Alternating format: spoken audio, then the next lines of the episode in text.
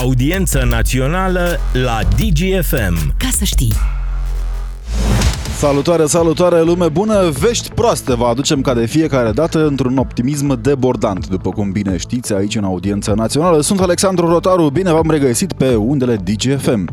Avem uh, vești uh, nu tocmai bune date de către chiar șeful uh, banilor din România, adică domnul Marcel Boloș. Domnul Marcel Boloș este uh, ministrul finanțelor, în cazul în care uh, nu știați, domnul Marcel Boloș se ocupă de banii țării.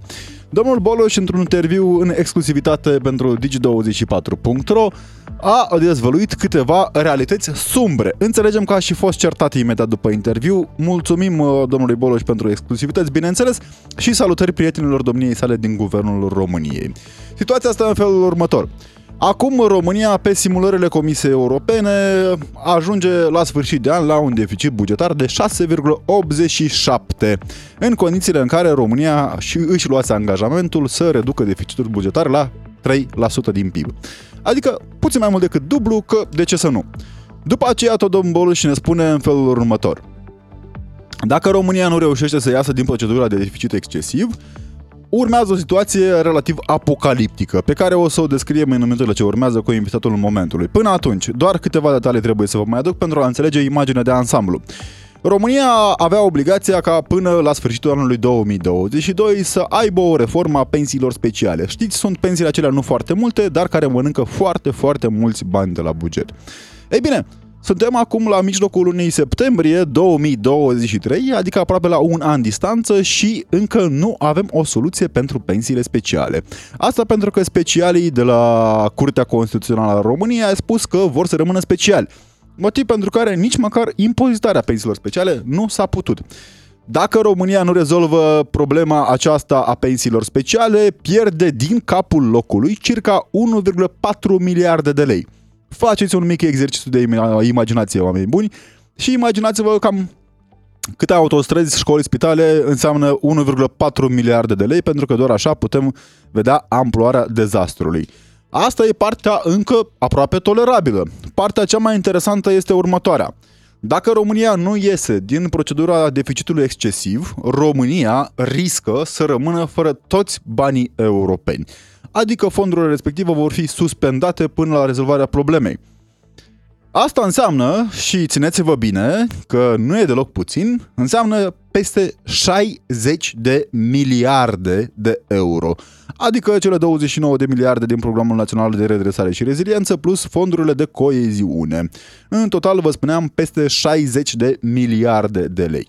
Ei bine, domnul Boloș ne-a dezvăluit că în momentul în care a stat la negocieri cu colegii de partide, cu cei care sunt direct vizați pentru măsurile fiscal-bugetare impuse de către Comisia Europeană.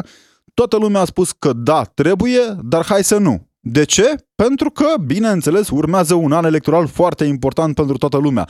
2024, oameni buni, în cazul în care nu știți, e anul ce ne aduce patru rânduri de alegeri, adică parlamentare, locale, europarlamentare și, bineînțeles, cireașa de pe coliva bugetului României, prezidențialele. Spuneam, invitatul momentului în audiență națională pe DGFM este domnul profesor Cristian Năsulea, căruia îi mulțumim tare mult pentru amabilitate. Bună ziua! Mulțumesc și eu pentru invitație. Domnule Năsulea, avem o întrebare către ascultătorii DGFM pe 0774 601 601 este numărul de WhatsApp unde așteptăm răspunsurile. Ne uitând, bineînțeles, să le aducem aminte că ne aflăm și cu ei în dialog pe 031 400 2929 în a doua parte a emisiunii. Întrebarea este, cine se face vinovat, domnule Năsulea? Vrem capul lui Moțoc. Trebuie să găsim neapărat un vinovat. Cred că sunt atât de mulți vinovați pentru situația actuală încât uh, o să facem o piramidă de capete ca să respectăm uh, tradiția istorică. Din păcate, da, și ceea ce știm este că nu ne ajută. Chiar dacă găsim vinovații, mai mult ar trebui să înțelegem ce s-ar putea de făcut. Dar până acolo, domnule profesor, cu amabilitatea dumneavoastră, aș vrea să începem puțin pe partea de ce nu s-a făcut. De ce România a ajuns în punctul în care chiar șeful finanțelor țării, adică șeful banilor care înseamnă niște sute de miliarde de lei, ne spune că riscăm în momentul acesta să ajungem mai grav decât Grecia în 2009. Păi să începem cu un lucru care mi se pare foarte important de menționat. Faptul că de la Comisia Europeană, de la Uniunea Europeană ne vin uh, instrucțiuni sau chiar amenințări, ar trebui înțeles într-o notă un pic aparte. Uniunea Europeană nu ne amenință cu stoparea banilor europeni pentru că ne vrea răul.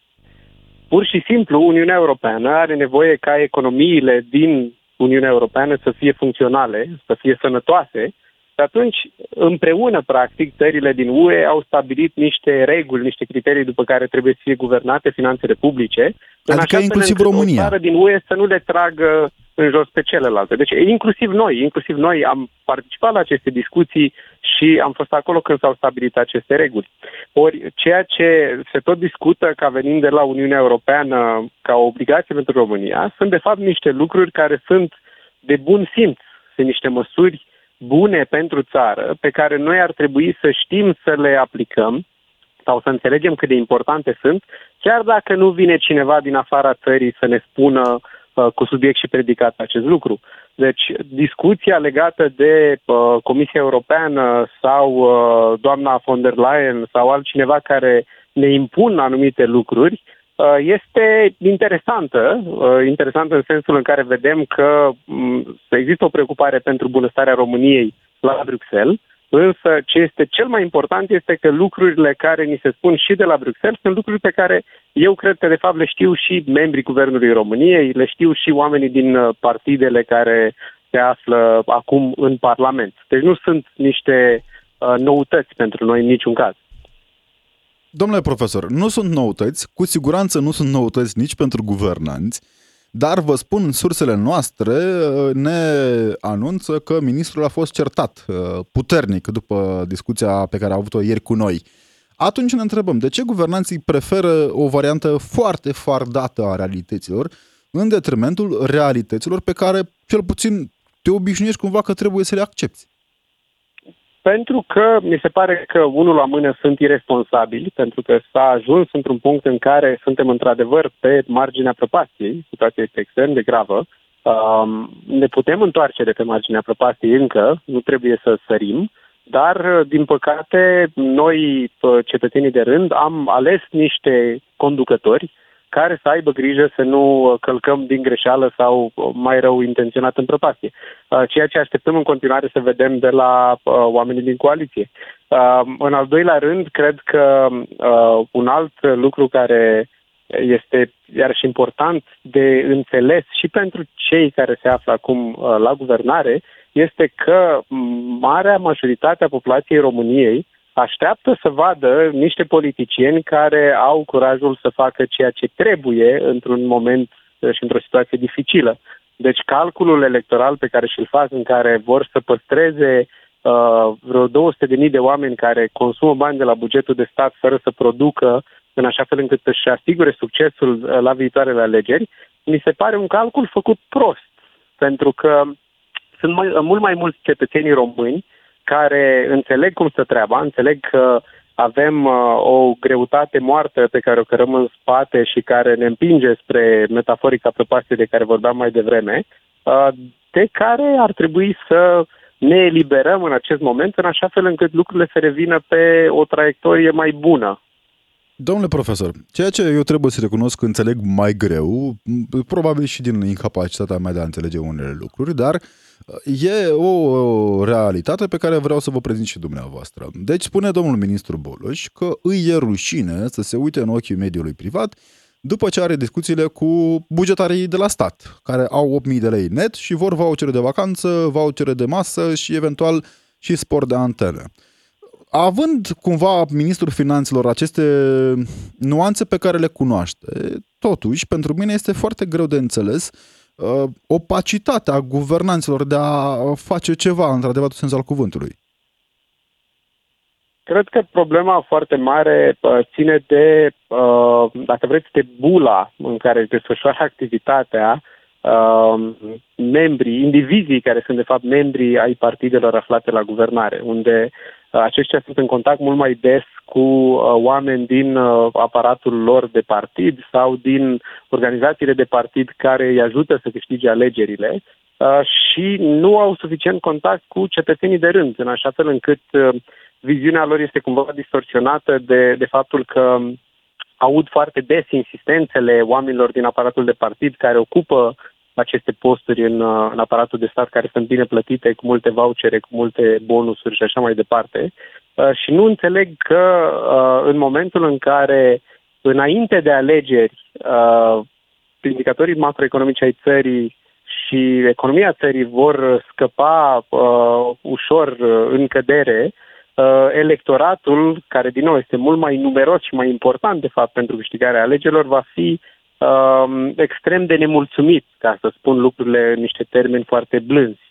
Uh, deci cumva cred că o problemă foarte mare pe care avem acum este una cognitivă care face ca oamenii din uh, uh, Parlament uh, și din partidele aflate la putere uh, să nu înțeleagă exact uh, care este situația în țară și care va fi situația în țară uh, prin februarie-martie anul viitor, când vor începe să se resimtă consecințele uh, acestei slabe guvernări uh, din ultima vreme.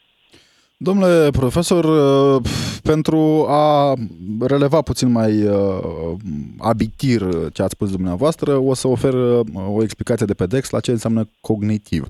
Referitor la capacitățile și mecanismele învățării și accederii la cunoștințe.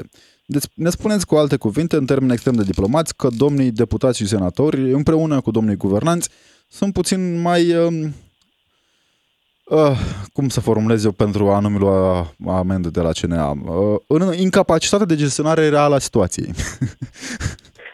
Pot să vă ajut eu un pic, dacă vreți. Vă rog, vă rog. Nu, e, nu vorbim de o incapacitate uh, intrinsecă, nu e vorba da. că le lipsește această capacitate, este vorba pur și simplu de faptul că în locul și în momentul în care se află aceștia cu informațiile pe care le au la dispoziție, Uh, primesc niște informații care nu îi ajută să poată să tragă concluziile corecte.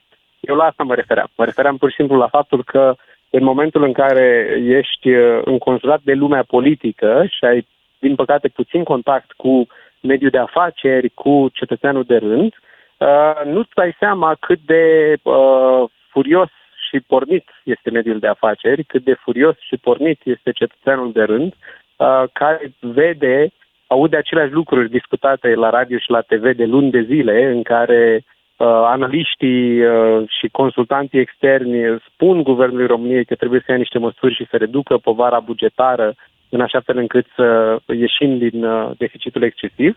Uh, și cumva mesajul ăsta nu, nu se traduce în nimic care să ne arate că am putea să vedem o soluție în sensul ăsta. Și inclusiv uh, lista de măsuri care se discută în acest moment uh, are uh, extrem de puține componente care ar putea să ajute în vreun fel la rezolvarea problemei punctuale pe care avem acum, problemei legate de acest deficit care ar trebui să fie 4,4% la sfârșitul acestui an ca să rămânem în planul de deficit excesiv pe care îl aveam sau și mai bine ar fi trebuit, dacă eram rezonabili, să scadă sub 3%, cum spuneați la începutul emisiunii, în așa fel încât să intrăm înapoi pe subiectul normal. Domnule profesor, vreau să ne uităm foarte puțin pe măsurile care sunt în discuție acum și care se lasă cu foarte multe noduri în gât uh, pe la guvern. Înțelegem măsuri uh, cerute și discutate tot de Guvernul României pentru că fac parte din Planul Național de Redresare și Reziliență, adică planul care a fost propus de către Guvernul României Comisiei Europene.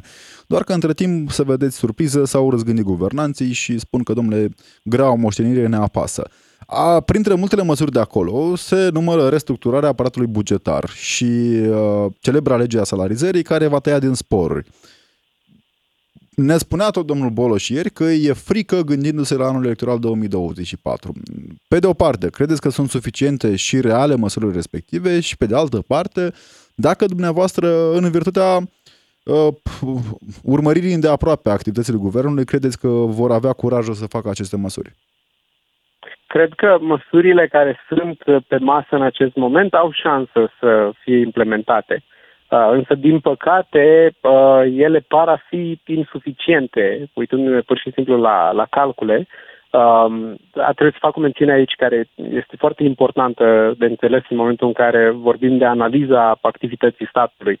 Din exterior, în momentul în care nu ești uh, lucrător într-un minister sau un guvern în așa fel încât să ai acces la informațiile din interiorul sistemului, este destul de dificil să calculezi care este impactul real al unor măsuri. Pentru că ministerele au în România au acest obicei de a face lucrurile într-un mod mai ciudat, ca să, să spun așa.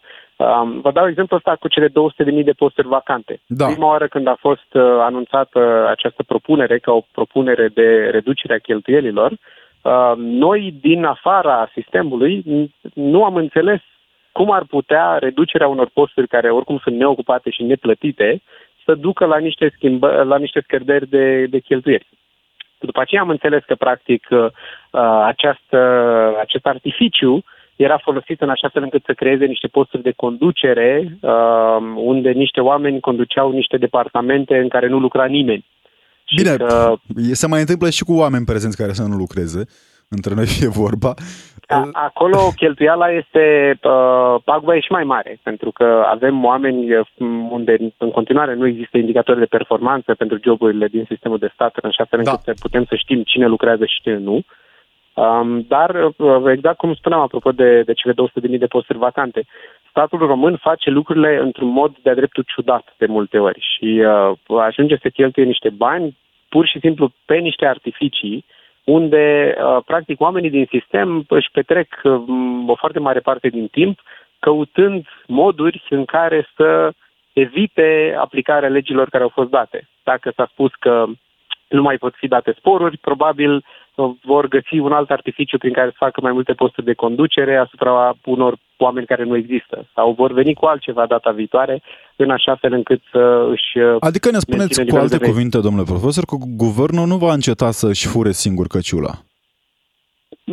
Nu avem niciun motiv să ne așteptăm să se oprească subit uh, aceste obiceiuri. Sunt niște metehne în sistemul de stat care nu vor dispărea în niciun caz uh, peste noapte pentru că suntem acum într-o situație economică mai dificilă.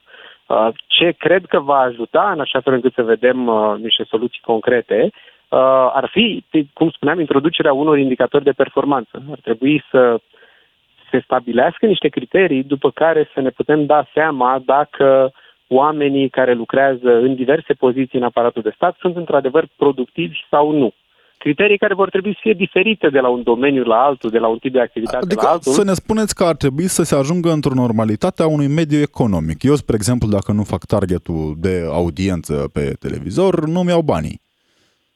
Exact. Și credeți că se va întâmpla acest lucru într-o lume a bugetarilor unde trebuie să recunoaștem, dincolo de oamenii care, slavă Domnului, există competenți care mai țin țara asta pe plutire, există și foarte mulți oameni care vin la birou doar pentru a semna condică prezența și a mulțumi după aceea șefului mai cu un dar, mai cu un alta, știți cum se întâmplă. Să, să spunem că niște pași în această direcție s-au făcut anul acesta, pentru că s-a, s-a înființat o nouă autoritate, cărei misiune, în teorie, ar fi să facă exact acest lucru, să dezvolte acești da. indicatori de performanță. Nu știm deocamdată dacă s-a întâmplat acest lucru. Mă tem că vom avea o nouă situație care se semene cu Ministerul Digitalizării, unde avem niște salarii mari plătite pentru niște oameni care ar trebui să rezolve probleme complexe, Uh, însă după ce analizăm uh, activitatea la sfârșit de an, constatăm că am plătit niște salarii foarte mari și am rezolvat foarte puține probleme complexe. Să, să vedem, măcar uh, s-a, s-a făcut ceva și în această direcție. Eu sunt în continuare dispus, poate, în, nu știu, cumva, într-o dorință de a vedea prea mult bine în oameni în general. Sunt dispus să acord credit în continuare acestui guvern și să sper că vom vedea niște rezultate în momentul în care se cheltuie alți bani în plus ca să se rezolve problemele pe care le aveam deja cine știe, poate de data asta chiar, chiar se întâmplă. Știți care e problema? Că atunci când mai băgăm o fisă ne costă tot pe noi și pe dumneavoastră și pe cei care ne ascultă, pentru că vreau să ne spuneți foarte puțin de ce bagă guvernul mâna în buzunarele noastre acum. Uitându-vă pe măsurile pe care le anunță guvernul, vă simțiți că vă umblă cineva prin buzunare? Cu siguranță. Mi se pare că uh, inclusiv modul în care uh, se pune problema modificării legislației pentru uh, acele etichete de masă Uh, sunt tot felul de uh, mecanisme unde iarăși uh, se caută tot felul de tertipuri, de fapt, prin care să crească povara fiscală asupra unor categorii de venituri sau asupra unor categorii sociale sau profesionale care, uh, nu știu, care par a avea venituri mai mari și de unde s-ar putea lua niște bani în plus. Uh, sunt tot felul de uh, măsuri luate pe jumătate din punctul meu de vedere. În loc să se tranșeze lucrurile și să avem uh, o lege a salarizării pentru sectorul bugetar, să avem o revenire la echilibru în ceea ce privește uh, taxele, impozitele și contribuțiile pe care le plătesc salariații în România în toate domeniile. Mă refer aici la eliminarea excepțiilor despre care se discutase uh, destul de mult la un moment dat, care pare să fi ajuns într-un punct, uh, iarăși, de, de mijloc. Nici nu le uh, eliminăm pe toate, uh, nici nu știm foarte clar exact care va fi forma finală deocamdată. Uh, și până la urmă vom rămâne probabil tot cu un sistem de salarizare complicat care să aducă niște costuri suplimentare, care să determine firmele să se, uh, să se comporte în moduri care să, uh, să fie contraproductive pentru activitatea economică în general. Din punctul meu de vedere, apropo de băgatul mâinii în buzunarul contribuabilului, problema cea mai mare pe care o văd cu lista de măsuri propuse în acest moment este că se înrăutățește fiscalitatea în general în România. Se modifică lucrurile pentru micro-întreprinderi, se modifică lucrurile pentru multinaționale, se modifică lucrurile pentru bănci, se modifică lucrurile pentru angajați. Uh, ori, uh, având în vedere cultura uh, românului și modul în care funcționează mentalitatea românească până la urmă, eu nu cred că statul român poate să colecteze mai mulți bani crescând taxele. Eu cred că statul român, din datele pe care le avem din ultimii 20 și ceva de ani, a colectat întotdeauna mai multe taxe în momentul în care a scăzut un pic taxele și mai ales în momentul în care a simplificat plata lor. Adică atunci când a dat senzația mediului de afaceri că nu îl fură sau că nu vrea să ia pielea de pe el, pentru că mediul de afaceri care este onest plătește în continuare și mai mult, iar mediul de afaceri mai puțin onest, pentru că din păcate avem și această latură extrem de prezentă, cifra de colectare fiind sub 30% în România, uh, va merge în continuare pe burtă.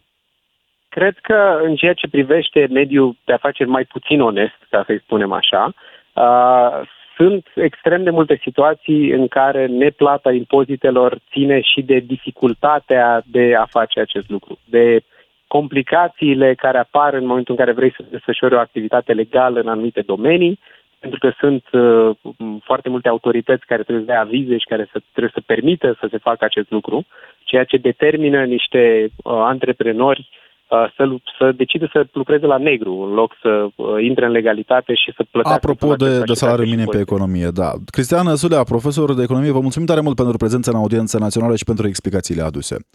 Noi ne reauzim în doar câteva clipe pe 031 400 2929 și pe WhatsApp, bineînțeles, cu numărul de telefon 0774 601 601, imediat după știrile cu Adina Leoveanu. Audiență națională la DGFM. Ca să știi! Din, noi, din nou cu voi, lume bună, ne-a adus Adina Leoveanu și veștile nu tocmai bune, dar să știți că nu ea este vinovată, ci cei care ne conduc. Pentru că, spun guvernanții, suntem pe marginea prăpastiei. Este o realitate, din păcate, relevată și de către invitatul din prima parte a emisiunii Audiență Națională. Sunt Alexandru Rotaru, suntem în a doua parte a emisiunii. Vorbim cu voi pe 031 400 2929, numărul de telefon unde așteptăm apelurile voastre și bineînțeles pe WhatsApp. 0774 601 601 este numărul de telefon unde vreau să vă întreb astăzi un lucru absolut incorrect de altfel dar uh, necesar a fi pus în discuție. Simțiți uh, vremurile mai bune ale guvernului pentru că ne-a spus domnul Ciolacu să trăiește bine în România. Vă întreb, când mergeți la cumpărături, simțiți inflația, simțiți cum datoria publică vă afectează și pe voi, pentru că eu unul recunosc o simt. Din păcate, costul de cumpărături în termen de câțiva ani s-a triplat ca preț. E o realitate pe care o știm. 031 400 2929 este numărul de telefon unde vă întreb și vreau să-mi răspundeți dacă simțiți problema financiară a României, adică dacă vă arde și pe voi la buzunar. Aceasta este întrebarea. Pentru că vestea proastă este că din datele pe care le avem până acum, cele făcute publice de către autorități, ne vor arde și mai mult la buzunar, vor crește taxele și impozitele în România, de la cărți până la impozitul pe case, toate vor fi mai mari, tocmai pentru ca guvernul să găsească banii necesari pentru a acoperi gaura din buget. Ne spunea Marcel Boolo și ieri pentru Digi24.ro că acum, pe datele pe care le avem, în simulările reale de astăzi, deficitul va ajunge la 6,87 din PIB, ceea ce înseamnă pierderea banilor europeni, adică 29 de miliarde de euro din Planul Național de Redresare și Reziliență, plus 30 de miliarde de euro din fondurile de coeziune. Ne-a sunat uh, Gheorghe din Vâlcea pe 031 400 2929. Salutare, Gheorghe! Bună ziua! Mulțumim că ești în audiență națională pe DGFM. În legătură cu deficitul ăsta bugetar, ce o gândesc și eu ca un om simplu, la anul sunt alegeri și am văzut în toate satele, toate comunele, toate orașele să construiește în draci, să asfaltează, să pun borduri, să pun astea. Sunt o, o grămadă de bani care se bagă acolo și din ce am înțeles, nu din fonduri europene, pe PNRR și pe altele. Acolo sunt bani. Pe planul uh, Angel Salini este planul național da. al guvernului prin care București dă bani primarilor, da. Da, mă rog, în toată țara, nu numai eu sunt Și crezi că ar trebui să se renunțe la becuri și alte festimisme păi inutile? nu becuri, asfalturi, borduri, că becurile mă gândesc că sunt foarte ieftine, nu? E, vă spun eu că au fost becuri și de 4.000 de lei la... bucata prin Tulcea. Da, la sat, la oraș, la, mă rog, baba Floarea din vârful coastei se duce și pune asfalt și bagă canalizare și aia nu o să facă niciodată. Eu nu zic că nu e bine să le faci, da? Prea multe, prea dintr-o dată ca să câștige voturi și pe partea altă să vai că n-au bani. Adică ne spuneți că guvernul ar trebui să renunțe la populisme și să investească banii cu cap. Da, cam așa ceva. Mulțumim, Gheorghe, mulțumim tare mult, Gheorghe din Vâlcea, pentru că ne-ai sunat pe 031 400 2929. Este într-adevăr o idee pe care avem și noi. Ne întrebăm de ce, spre exemplu, la mine, în uh, București, unde stau eu, asfaltul uh, trotuarului din fața blocului a fost schimbat de 3 ori într-un an.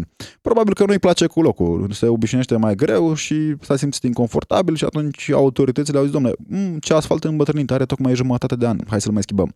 Adrian din Arad ne-a sunat cel pe 031 400 2929. Salutare Adrian, mulțumim că ești cu noi în audiență națională pe DGFM. Bună ziua, salutări tuturor. Uh, părerea mea e că statul e incompetent, guvernul e incompetent. Ei nu sunt în stare să își asume responsabilitatea și atunci ei ce fac? Ei impun taxe noi. Dau un domeniu privat pentru că săracul privat se chinuie să țină transpire la propriu, să țină o afacere în picioare, meritul și asumă toți ei, pentru că spunem avem o creștere economică anul ăsta de tot la sută. Bun, dar ce ați făcut voi pentru creșterea economică? O, o, a făcut stat, o, o investit statul în ceva, a deschis voi o hidrocentrală, o termocentrală, o, nu știu, nu știu, nu, ei dau doar în privat. Adică ne spuneți că acum din nou guvernul bagă mâinile în buzunarul privatului încercând să rezolve exact. o situație pe care el a creat-o. El a creat-o, exact. Exact. Și tot, tot în privat dă. Deci tot în privat. Tot în Sunteți antreprenor? Care... Nu, nu. Am, am fost antreprenor, dar nu în România. Am înțeles. Și e foarte... Am cunoscut prieteni care de-abia se supraviețuiesc. Deci cu, cu, cu greu, cu muncă, cu și atunci automat forțează, crești taxele, forțează munca la negru. Da. Pentru că alea sunt primele chestii. Pe urmă apar incidentele la locul de muncă. Pentru că nu-ți permiți să, să angajezi un, un muncitor profesionist, e unul care își cunoaște pe jumătate. La acolo se întâmplă un accident de muncă. Trimite cine? Trimite iarăși. Of. Păi astea sunt, astea, astea sunt e cu incompetenții lor. Adică spuneți că e un fel de carusel al, uh, nu știu cum să îl numesc, uh, un carusel al uh, neputinței. Exact. Pentru că ei nu caută soluții să crească economia. Nu, ei dau tot în privat. Tot la care săracul muncește de dimineață până seara să țină. Dumneavoastră meu lucrează de dimineață de ora 7 până seara la ora 9-10. De multe ori ora 12 în, în, în atelier. Recondiționează jante. Să nu vă spun condițiile care lucrează da. ca să poată să facă față, să poată să, să, poată să continue și o renunțat la viața de inginer pentru că au avut un job relativ bine plătit, ca să deschide pe afacere. Acum, dacă el se trezește mâine dimineață cu taxe noi, Atunci îl îngroapă. deci e clar că îngrop. Și atunci ăștia mari poate nu. Străinii cărora lor, uh, ei, autoritățile le pune semafoare la intrare, sensul giratorii, uh, drum cu prioritate la intrare în centrele comerciale. Deci, uh, ăia mari rezistă. Pentru că ea poate să reziste, că au Da. o cifră de afaceri ridicată. Dar la ăștia mici nu te gândești. Mulțumim, Adrian, mulțumim tare mult. Din păcate, o concluzie sumbră, dar adevărată din datele pe care le avem. Ne-a stat Marius din Buzău și el pe 031 400 2929 cu uh, părerea privind subiectul de astăzi. Statul român bagă mâinile în buzunar în căutarea fondurilor pentru a ieși din deficit. Salut, Marius! Te salut, te salut. Uh, uh, am o părere foarte simplă și pe Da, din păcate avem o problemă cu semnalul, o să rog colegii dacă... subiectivă. Așa, ia, acum încercăm, poate ne auzim mai bine. Uh, cel mai simplu și cel mai fair play și cel mai ok ar fi să se uh, reducă costurile cu administrația sau cu administrațiile locale. Îți dau uh, cel mai simplu exemplu. Județul Buzău are comune, sate, cu maxim, maxim 300 de locuitori, nu de familii, de locuitori, care au primărie. Și primăria respectivă încasează în anual vreo 100 de primăriile milioane de lei. respective Sunt, în primăriile respective sunt vice, este un viceprimar, un registru agricol, două, se- o secretară și tot atâtea imprimante, uh, tot atâtea salarii. Vă spun eu tot că atâtea- o primărie de asemenea dimensiune uh, încasează anual cam 100 de milioane de lei pe întreținere și salarii. Perfect. Ori atâtea primării la nivel național, oare că vorbim de județul Buzău, primăria Berca, care e o primărie mare, cu un primar ok, competent, da. open mind, nu ar putea gestiona 10 comune din arealul primăriei Berca și s-ar diminua costurile? De Marius, ce știi avem care e nevoie de- problema reală aici? Uh, uiți un aspect extrem de important. 2024 este anul de care ministrul finanțelor declare că se teme. Se teme din cauza banilor pe care îi vor cere primarii. Când tu spui că ar trebui să se renunțe la un primar care are 300 de oameni în spate, uiți că cei 300 de oameni înseamnă potențiale 300 de voturi pentru un partid sau altul. Înseamnă electorat. Da, Ok. Păi, atunci să nu ne văităm că suntem în deficit bugetar. Că mi se Adică- pare mie că deficitul bugetar ar trebui să și-l asume. Și Tu nu, ne să- spui nu, că- nu, nu să ni-l asumăm noi ca și cetățeni. de fapt și de drept, guvernul ar trebui să se uite prima dată în curtea sa și după aia să ceară de la noi. Ăsta- Ăsta este primul lucru, prioritar, primordial, ca să putem să ieșim din gaura asta în care ne aflăm. Mulțumim, mulțumim în tare regulă, mult. mie, mie nici nu mi-a luat, nici nu mi-a dat guvernul. Că noi în vânzări ne muncim salariul. Da, Vrei să faci 2 lei, muncești de 2 lei, faci 7 lei, Adică, muncești de 7 revenind lei. tot la ideea domnului profesor din prima parte, că ar fi bine ca și la mediul privat să existe aceste targete pe care să le atingă angajații. Bineînțeles, bineînțeles, din punctul meu de vedere este foarte, foarte ok să se întâmple așa. Mulțumim tare mult, Marius Foarte din Buzău. bine. Mulțumim tare mult pentru intervenția în audiența națională. Mergem la Claudiu din Deva și mulțumim pentru răbdare. Ne-a sunat și el pe 031 400 2929. Salutare, Claudiu! Bună ziua! Vă salut și intru și eu prima dată în audiența noastră. Ne bucurăm tare mult, Uh. bine ați venit să rămâneți cu noi și în uh, zilele următoare. Deci, uh, vis-a-vis de tot ce se întâmplă în România e sumbru. Deci, oricum, De ce? guvernul niciodată nu s-a gândit uh, la partea de clasă muncitoare, să zicem așa, de firme, de privat care ar trebui să aducă, să zic, niște bani în uh, visteria guvernului. El se gândește doar la prioritățile lui și cum să dea bine la electorat și să facă diverse lucrări, mai ales în partea asta de edilitare, ca să dea bine la electorat, să arate bine ca și estetic. Adică ne spuneți Da. că, de fapt, guvernul pune mai presus de valența financiară a țării necesitatea Asta. electorală. E, exact. Aspectul uh, respectivelor uh, zone ca să arate bine, să poată să spele între ghilimele creierul alegătorului, să arate bine, uite ce am făcut pentru tine. Dar sunt lucrări făcute doar de, să zicem așa, de mântuială sau de estetic. Și la noi în zone, de exemplu, se fac diverse lucrări, de asta cum spuneau și uh, ceilalți uh, interlocutori, prin care sunt doar de aspect. Dar nu ține cont că un oraș sau orice uh, stat, orice localitate stă pe o infrastructură. tu dacă nu-i faci infrastructura în primul rând de apă, canalizare, gaze, energie electrică și așa mai departe, urmează că tot ce ai făcut să spargi. Adică Da, noi în sunt zonă bani de de spoială dați Alocați. probabil către firme de casă. Pe bani, ești, da, exact, că nu mai plăte firme de casă, nu vorbim de alte discuții, că intrăm aici, deci nu mai, și nu mai firme de casă, sau chiar dacă nu sunt de casă, sunt firme mai mari care nu, au, nu pot să intre firme de casă, că nu au puterea financiară să acceseze un program din ăsta să intre în licitație, dar sunt firme mari care lucrează pe bani mulți și lucrează la un moment dat uh, Claudiu, p- aș vrea să te Și de multe. contrazic. Din păcate am spus acest adevăr și nu am cum să nu-l readuc în discuție. În blocul în care stau eu în București, în termen de un an, s-a schimbat de trei ori asfaltul trotuarului. De trei ori. Da. Și la noi s-au peticit și s-au desfăcut de nu știu câte ori și acum ce e mai fain și interesant, că după ce instalațiile de utilități publice, de exemplu apa și canalul, este în proprietatea primăriilor, Da. da? Sunt firme care le con- sunt concesionate și le întrețin, deci le întrețin, dar n-au dreptul să facă înlocuiri și reparații majore. Deci dacă el găsește că e conductă, că a fost multe cazuri spart sau ceva, el nu poate să înlocuiască un tronson mai mare de anumită distanță pe mărime, pentru că nu are dreptul să investească bani decât stricte reparații. Mulțumim Atunci tare mult, fac Claudiu. reparații de Pe... multe ani. Mulțumim pentru intervenție. Într-adevăr, poate că ar trebui statul să se uite puțin și în curtea lui. Până mergem la Criste din Brașov, vă propun să ne aducem aminte de probabil unul dintre cei mai mari guvernanți ai istoriei mondiale. Mă refer aici la inegalabila Margaret Thatcher, bineînțeles. O știți cu siguranță, a fost uh, o adevărată doamnă de fier. Uh, Mie îmi rămâne cumva sau îmi vine în minte acum, mai bine spus, unul dintre citatele sale, care a fost adresat Parlamentului Britanic vorbind despre bani și despre problema financiară prin care trecea Marea Britanie prin anii 70.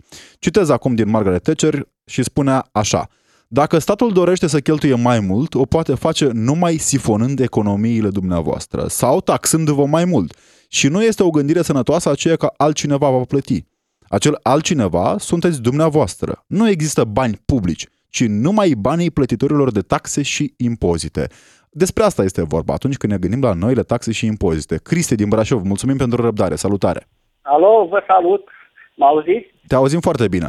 Uh, Deci, uh, eu cred că, în urmă, problema este din colectare. Pentru că sunt foarte multe. E ANAF, e Poliția de Transporturi, e Poliția Economică, care eu cred că merg mână în mână majoritatea cu mafioții. și Nu putem face astfel de orașe acuze, și- doamne ferește, nu putem face astfel de acuze. Eh, Dar bine. Ceea ce Dar, știm eu este vă că, din spun păcate, un- România este țara cu cea mai mică rată de colectare a taxelor și impozite la bugetul național din Uniunea Exact, Europeană. un simplu lucru. Deci nimeni nu controlează. Uitați-vă în orașele mari, numai la taxiuri. Deci numai la taxiuri. Constanța, Brașov, București. Nu, pune, nu mai pune nimeni aparatul. Dacă nu, așa te dă jos din taxiul. Deci unde sunt oamenii? Adică ne ăștia? spuneți că se Ăștia face sunt numai evaziune în birou, fiscală de la știi? șoferul de ANAF, taxe până la cine marile trebuie să-i- companii. Cine trebuie să-i controleze nu-și fac treaba. Stau în birou că ei tot banii aia și iau. Exact cum a zis și un domn dinainte, că nu-ți faci treaba și nu găsești fraierii bulangii care... Nu putem, domnul Cristi, Nu vă rog ți-i frumos, bani. suntem într-un post, Da, pe mă un post scuzați. național de radio, vă rog tare mult să avem grijă Da, la da. limbaj, nu de alta, dar ne ascultă și colegii de la CNA și ne bucurăm că sunt cei cu noi în audiența națională. Mulțumim tare mult, Cristi din Brașov. Din păcate, într-adevăr, poate că dacă toată lumea și-ar face treaba mai bine, ar fi uh, o altă situație financiară în România acum. Ovidiu din Mediaș, uh, mulțumim că ne-ai sunat pe 031 400 2929. Bună ziua, în primul rând. Eu vă sunt din Germania. Mă auziți? Te auzim foarte bine, Ovidiu. Presupun că ești la muncă acolo. Din Căști. Nu la muncă, doamne, Bulțanu liber, eh, din cauza că am fost operate și sunt în Acum sunt în tramvai. Probabil auzim. Da, da, auzim, auzim.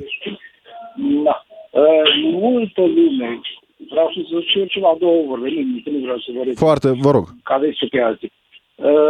Uh, toată lumea, și subiectul nostru nu e important, e foarte important și foarte bun. Multă lume Vă foarte mulțumim, vă mulțumim pentru apreciere. bun. Da. În, uh, în țara noastră, uh, nu știu când va fi bine. Asta am vrut să face să poate alte demersuri sau să se scuzească, să se... Degeaba vorbim noi să nu zic ca fraierii, că toată lumea vorbește apă de ploaie, că nu se iau măsuri. Asta e România. Ăia de sus de acolo își fac de cap și își fac de spiritul.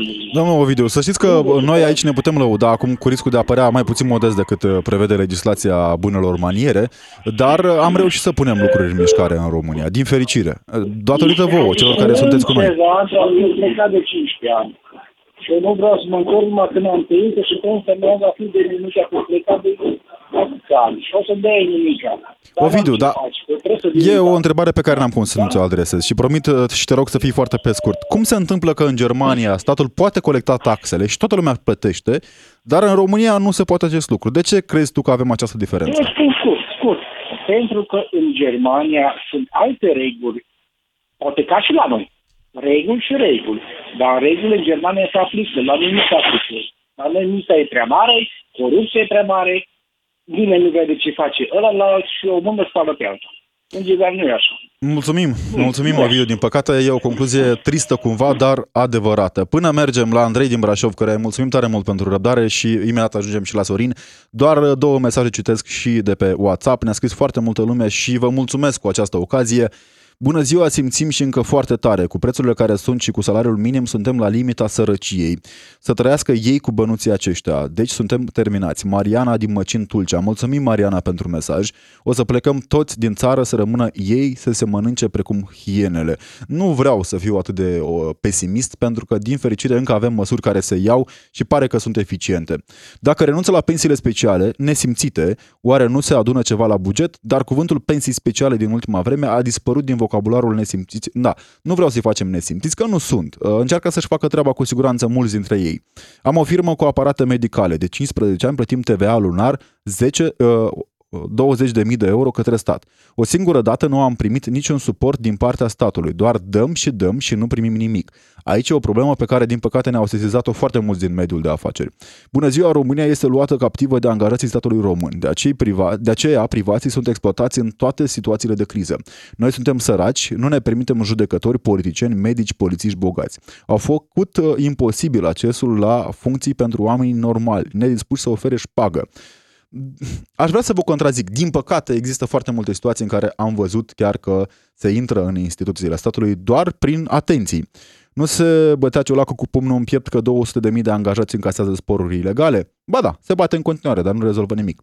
Salutare, când am fost în vacanță erau prețurile mai mari ca în Belgia, Bobo din Charleroi. Bobo, af, am fost și eu câteva zile în afara granițelor și țin să recunosc că eram șocat și nu veneam să cred când am ajuns la casă cât de puțin trebuie să dau pe apă și pâine. Andrei din Brașov, mulțumim pentru răbdare. Salutare! Bună ziua! Uh, aș vrea să spun că economia pleacă cumva și de la identitatea românilor și a mândriei naționale. Atât timp cât conducătorii noștri nu prea dau doi bani pe populație, ăsta e adevărul. Nu, nu putem să facem astfel. autohtone, eu îi încuraja pe cei din afară să vină aici, că ei se plâng că nu sunt investitori. Dacă un român nu vrea să facă ceva, de ce nu-i dă autorizație? De ce nu lasă să facă? Noi ne-am văzut Dacia, nu mai avem, aer, nu mai avem uh, portul, am să-ți dat.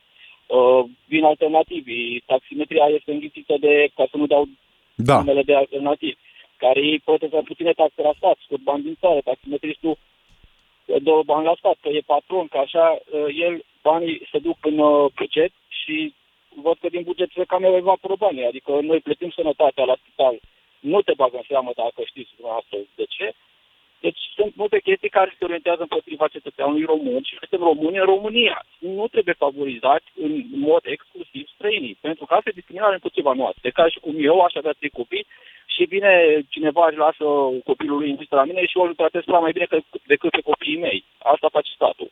Andrei, din păcate, uh, ai adus în discuție o realitate pe care o știm și noi. Multe dintre multinaționalele țării preferă să își scoată banii din țară și declară profit zero. Înțelegem că au fost luate în vizor, sperăm să se și întâmple ceva.